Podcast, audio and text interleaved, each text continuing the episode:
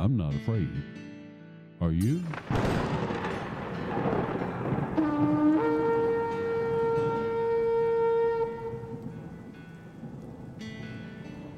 The Watchman Speaks discusses biblical solutions to modern day dilemmas.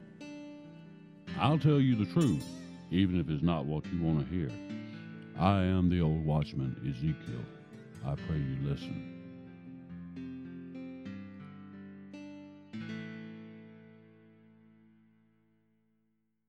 Welcome to the Watchman Speaks.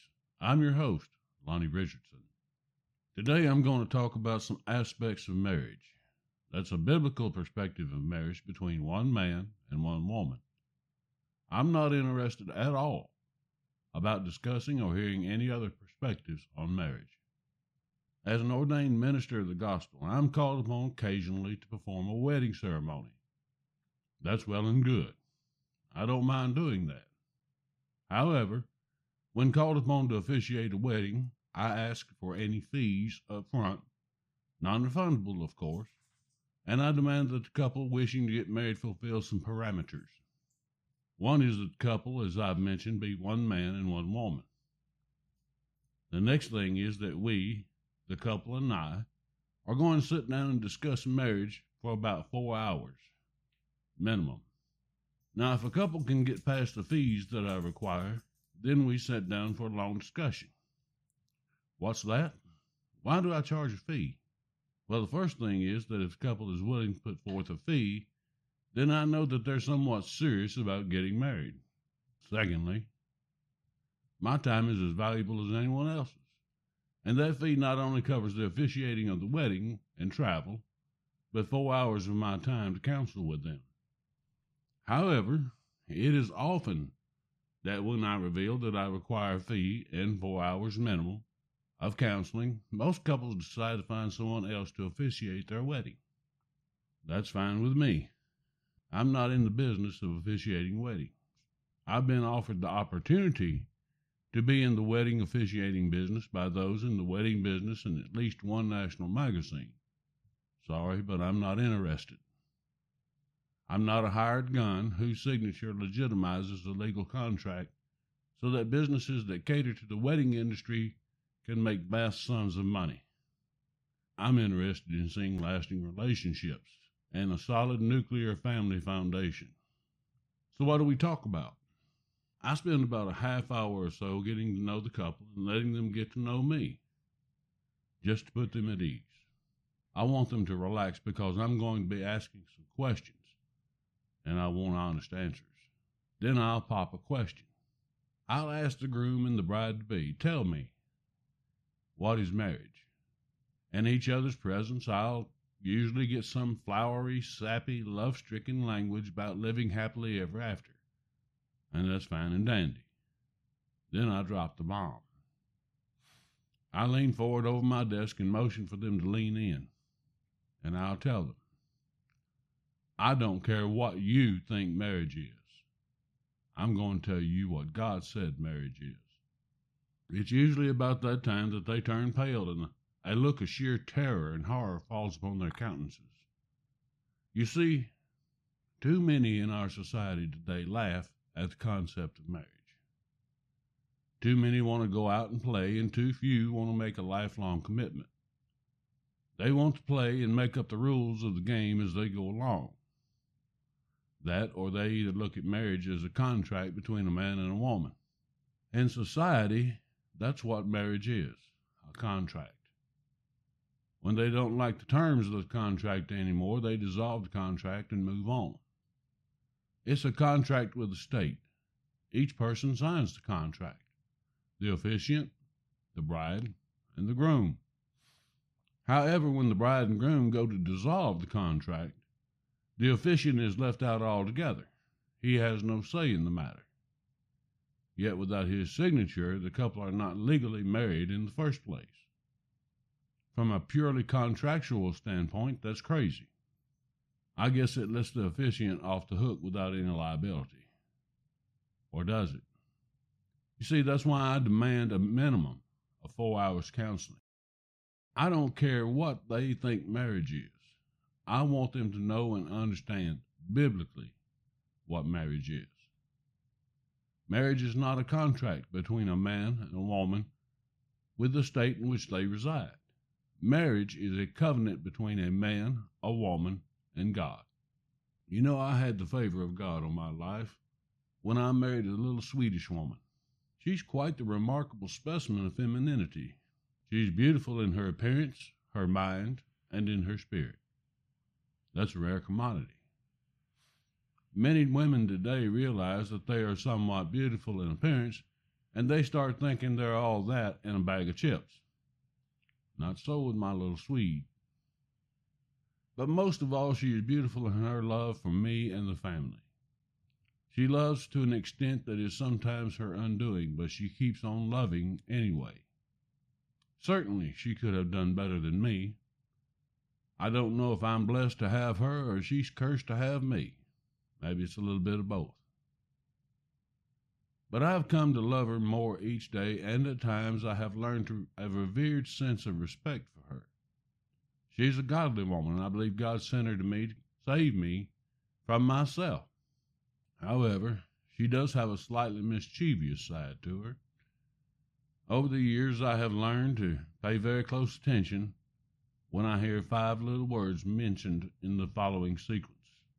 You know, I've been thinking. Now, when I hear those words, I cringe on the inside because I'm about to do a lot of work, spend a good chunk of money, or both. Usually it's both. Case in point. When we purchased our home, we had a second story deck that was small and somewhat unstable. You could feel the platform moving around when you walked out on that thing. The stairs leading from the deck down to the lawn was just as unstable. It was a risky proposition to go out on the deck and enjoy the outdoors, but we tolerated it for the first several years. Then came a day I decided I wanted a smoker to barbecue meats on. Not just any smoker, mind you. No, this smoker was big, it was beautiful, and it was very expensive. My little Swedish woman, completely out of character, set her foot down and said, No, we don't need a smoker, we need a storage shed. And this perplexed me somewhat, for as I've said, it was out of character on her part. I told her I did not see why we needed a storage shed. She merely took my hand and led me through the house, pointing out many things that we had not used or did not get used on a daily basis or monthly basis. I had to bend to her assessment. Perhaps we did need a storage shed. However, not everything was lost. It was then that I was introduced to the way that a wise woman truly thinks. It was also the day that I began learning how diabolical and conniving the fairer sex can be. You know, I've been thinking, she said. If you were to settle for a smaller smoker that not so big and not quite so fancy, we could get a smoker and a storage shed. Now, I had to admit that what she proposed made sense. So we went to the storage shed getting place and ordered a storage shed for her, and it was delivered on Saturday just before Mother's Day. The delivery driver did not get out of the driveway before she was hanging curtains on the windows. As she did so, I went into the interweb and began scouting for a smaller, more reasonable, practical smoker. The week after Mother's Day and the delivery of her shed, we went to church and I had a deacon's meeting after the church. She told me she'd just go and meander around the stores until time to pick me up after the meeting, and I agreed to that. So I went to the meeting, and she went meandering. When I concluded my meeting, I found her out in the parking lot.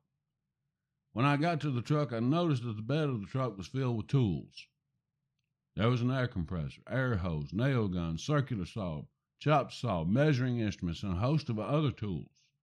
Bed of that pickup was truck was overflowing with tools. So I asked her as I got into the passenger seat, What's all that?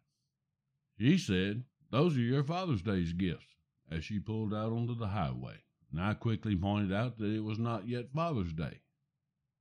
She replied, No, it's not. But by the time you tear down that old raggedy deck at the house and get ready to build a new one, it will be. I was really too shocked to say anything else as we drove home. Again, here she was acting completely out of character. But by the time we'd reached home, I'd put some pieces of the puzzle together. You see, she didn't really want a storage shed. She wanted a new deck. I knew I wasn't going to build a new deck because I didn't have the tools to build a new deck with. She had reasoned that we actually needed a storage shed to store the tools in that I needed to tear down the old deck and build a new one. As diabolical and cunning as it was, it was a very simple plan and I never saw it coming. I decided that I was going to have to begin paying closer attention. I spent the next four or five weeks tearing down the old deck and building a deck that was larger, some 16 feet long by 16 feet wide. Not huge by any means, but a respectable size, I suppose. As I'm driving the last screw into the decking on that deck, I hear the words. You know, I've been thinking. Red flags started waving and alarms began going off inside my head but I was not as yet experienced enough to discern the approaching danger. She said, I think we need to come out another eight feet and build another smaller deck about two steps below this one. You can put your smoker and grill on this level, and we'll have that room up there for entertaining on the main deck. I finished driving the last screw of the decking and laid the drill down. It kind of made sense, and after all, she had mentioned a smoker and a grill. I said, okay, I'll figure the material and cost and we can order the materials. She said, oh, that's all right. It's only half as big as the main deck, so I ordered half of everything. The materials will be here within an hour. Hour and a half later, I began building the extended deck. During that hour and a half, I replayed the conversation and the chain of events over again and again in my mind. It was during that time that I finally identified the you know, I've been thinking cue. Now, some may say all that was diabolically planned and connived on her part, and it may have been. But know this I loved that little Swedish woman. When she had a knee replacement that went south, I slept on the sofa next to her as she slept in the recliner for a year and a half. I did that then, and I'll do it again. But know this as well I have no doubt that she loves me. In 2005, a disc collapsed in my neck, and a neurosurgeon fused C6 and C7 together, not to mention installing a metal plate and four screws in my neck to hold my head up. She stood by me. In May of 2016, I had total knee replacement. She drove me to therapy every day. In August 2016, I threw a blood clot in my heart caught it, resulting in triple bypass surgery. She never left my side. She never complained. Not once. To say that all those things had disastrous effect on our finances would be putting it rather mildly. But she didn't flinch. During the darkest hours of my darkest days, she didn't even blink. Those were our darkest days. We're a team, and we had to lean on each other. So, where am I going with all this? Well, it's simple. When a man and a woman get married, words like I, me, mine go out the window. Instead, the words we, us, and ours come to the forefront, or they should. If a couple aren't willing to make that kind of sacrifice, then they have no business getting married. Another thing is this. When Cheryl and I first met, the first thing that we agreed on that it was okay to disagree. We had both previously felt the heartache of divorce, and neither of us wanted to experience that ever again. Simply because we disagreed on something did not mean that we hated each other, very much unlike the society in which we live today. If we ever disagreed on something, each person would present their thoughts and their feelings without interruptions. It is a matter of mutual respect and courtesy. That doesn't necessarily mean that we agree afterwards either. It means that we extend courtesy and respect towards each other to hear each other out. We may still disagree.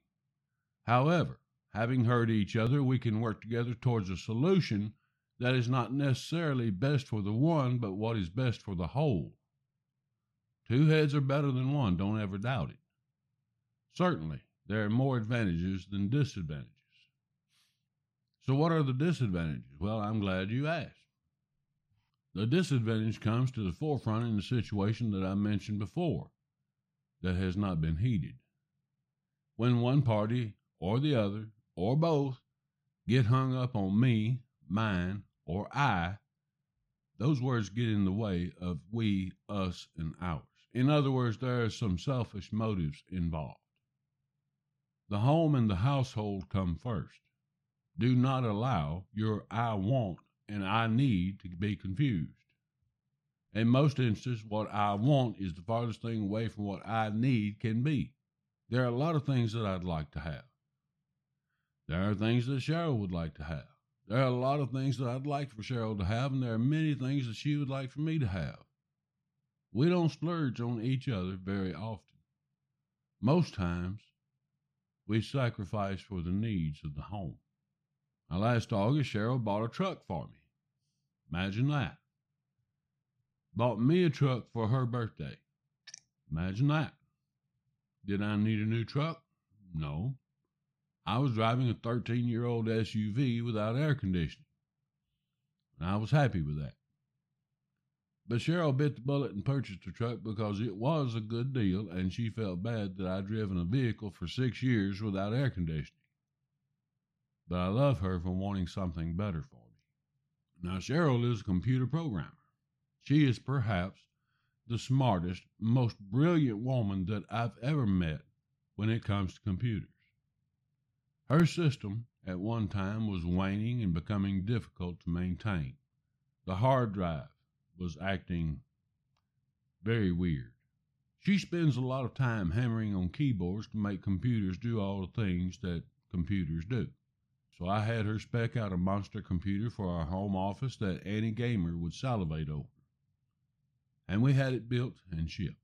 She loves it. Better yet, she loves me all the more for wanting better for her. Now, we don't do things like that very often.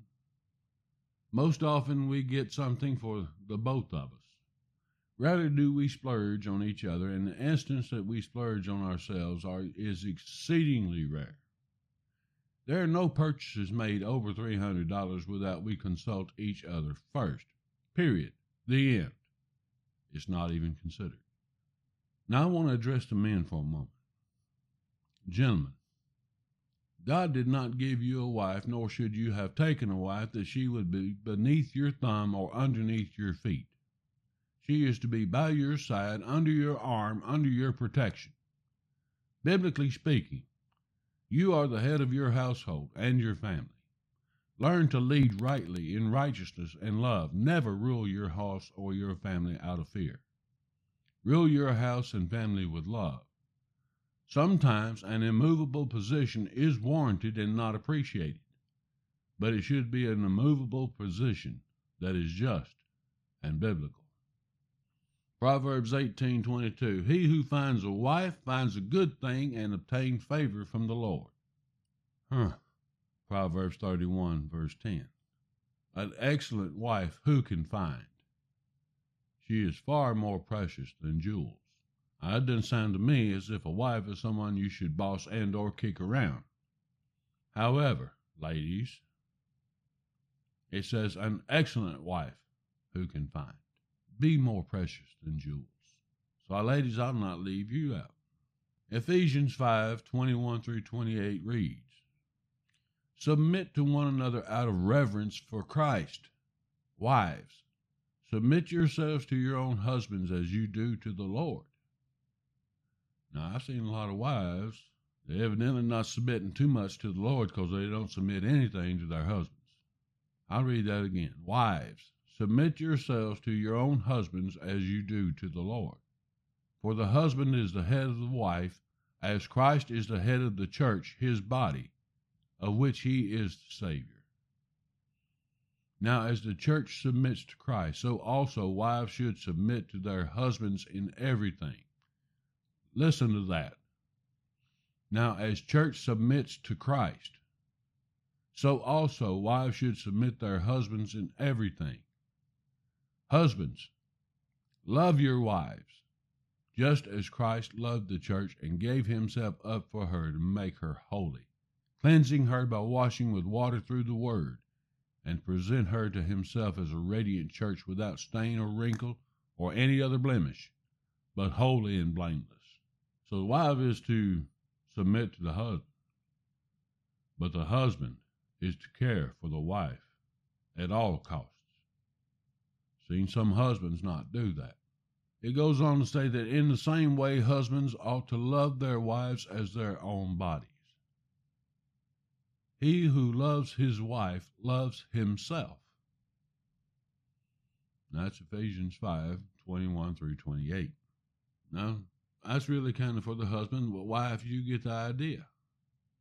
But before I go, I'd like to share with you some things about what love is and what love is not.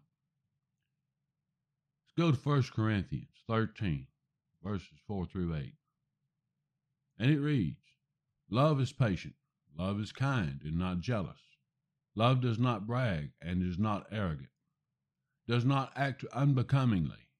It does not seek its own, it is not provoked, does not take into account wrongs that are suffered does not rejoice in unrighteousness, but rejoices in truth, bears all things, believes all things, hopes all things, love endures all things, love never fails. Now let's look at that a little more closely. This passage tells us what love is and does. Consequently, it tells us what love is not and does not do. Love is patient. Love is kind. Love rejoices in truth. Love bears all things. Love believes all things. Love endures all things. If love is not or does not do those things, then it is not love. This is what God says love is.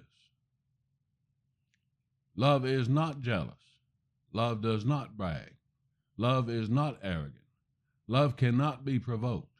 Love holds no account of wrongs suffered. Boy, that's a big one. Love does not act unbecomingly.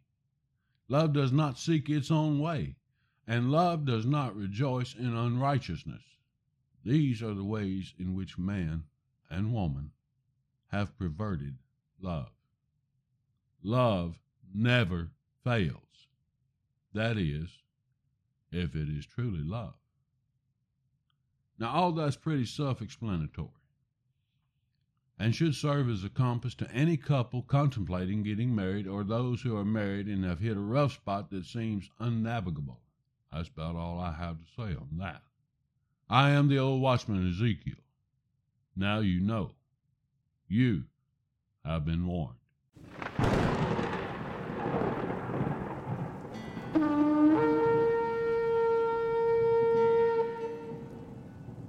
Well, that's all for now. I thank you for your time and participation. Our time together is precious to me. Please come and visit me at theoldwatchman.com for show notes, articles, video content, book reviews, Bible study material reviews, and Bible study methods. It's my hope and prayer that you get to know me through this podcast. Through the website at theoldwatchman.com, I can get to know you. If you like the content, consider following The Old Watchman on Facebook, YouTube, and Twitter. See you next time. May nothing in your life be missing, nothing in your life be broken. Shalom.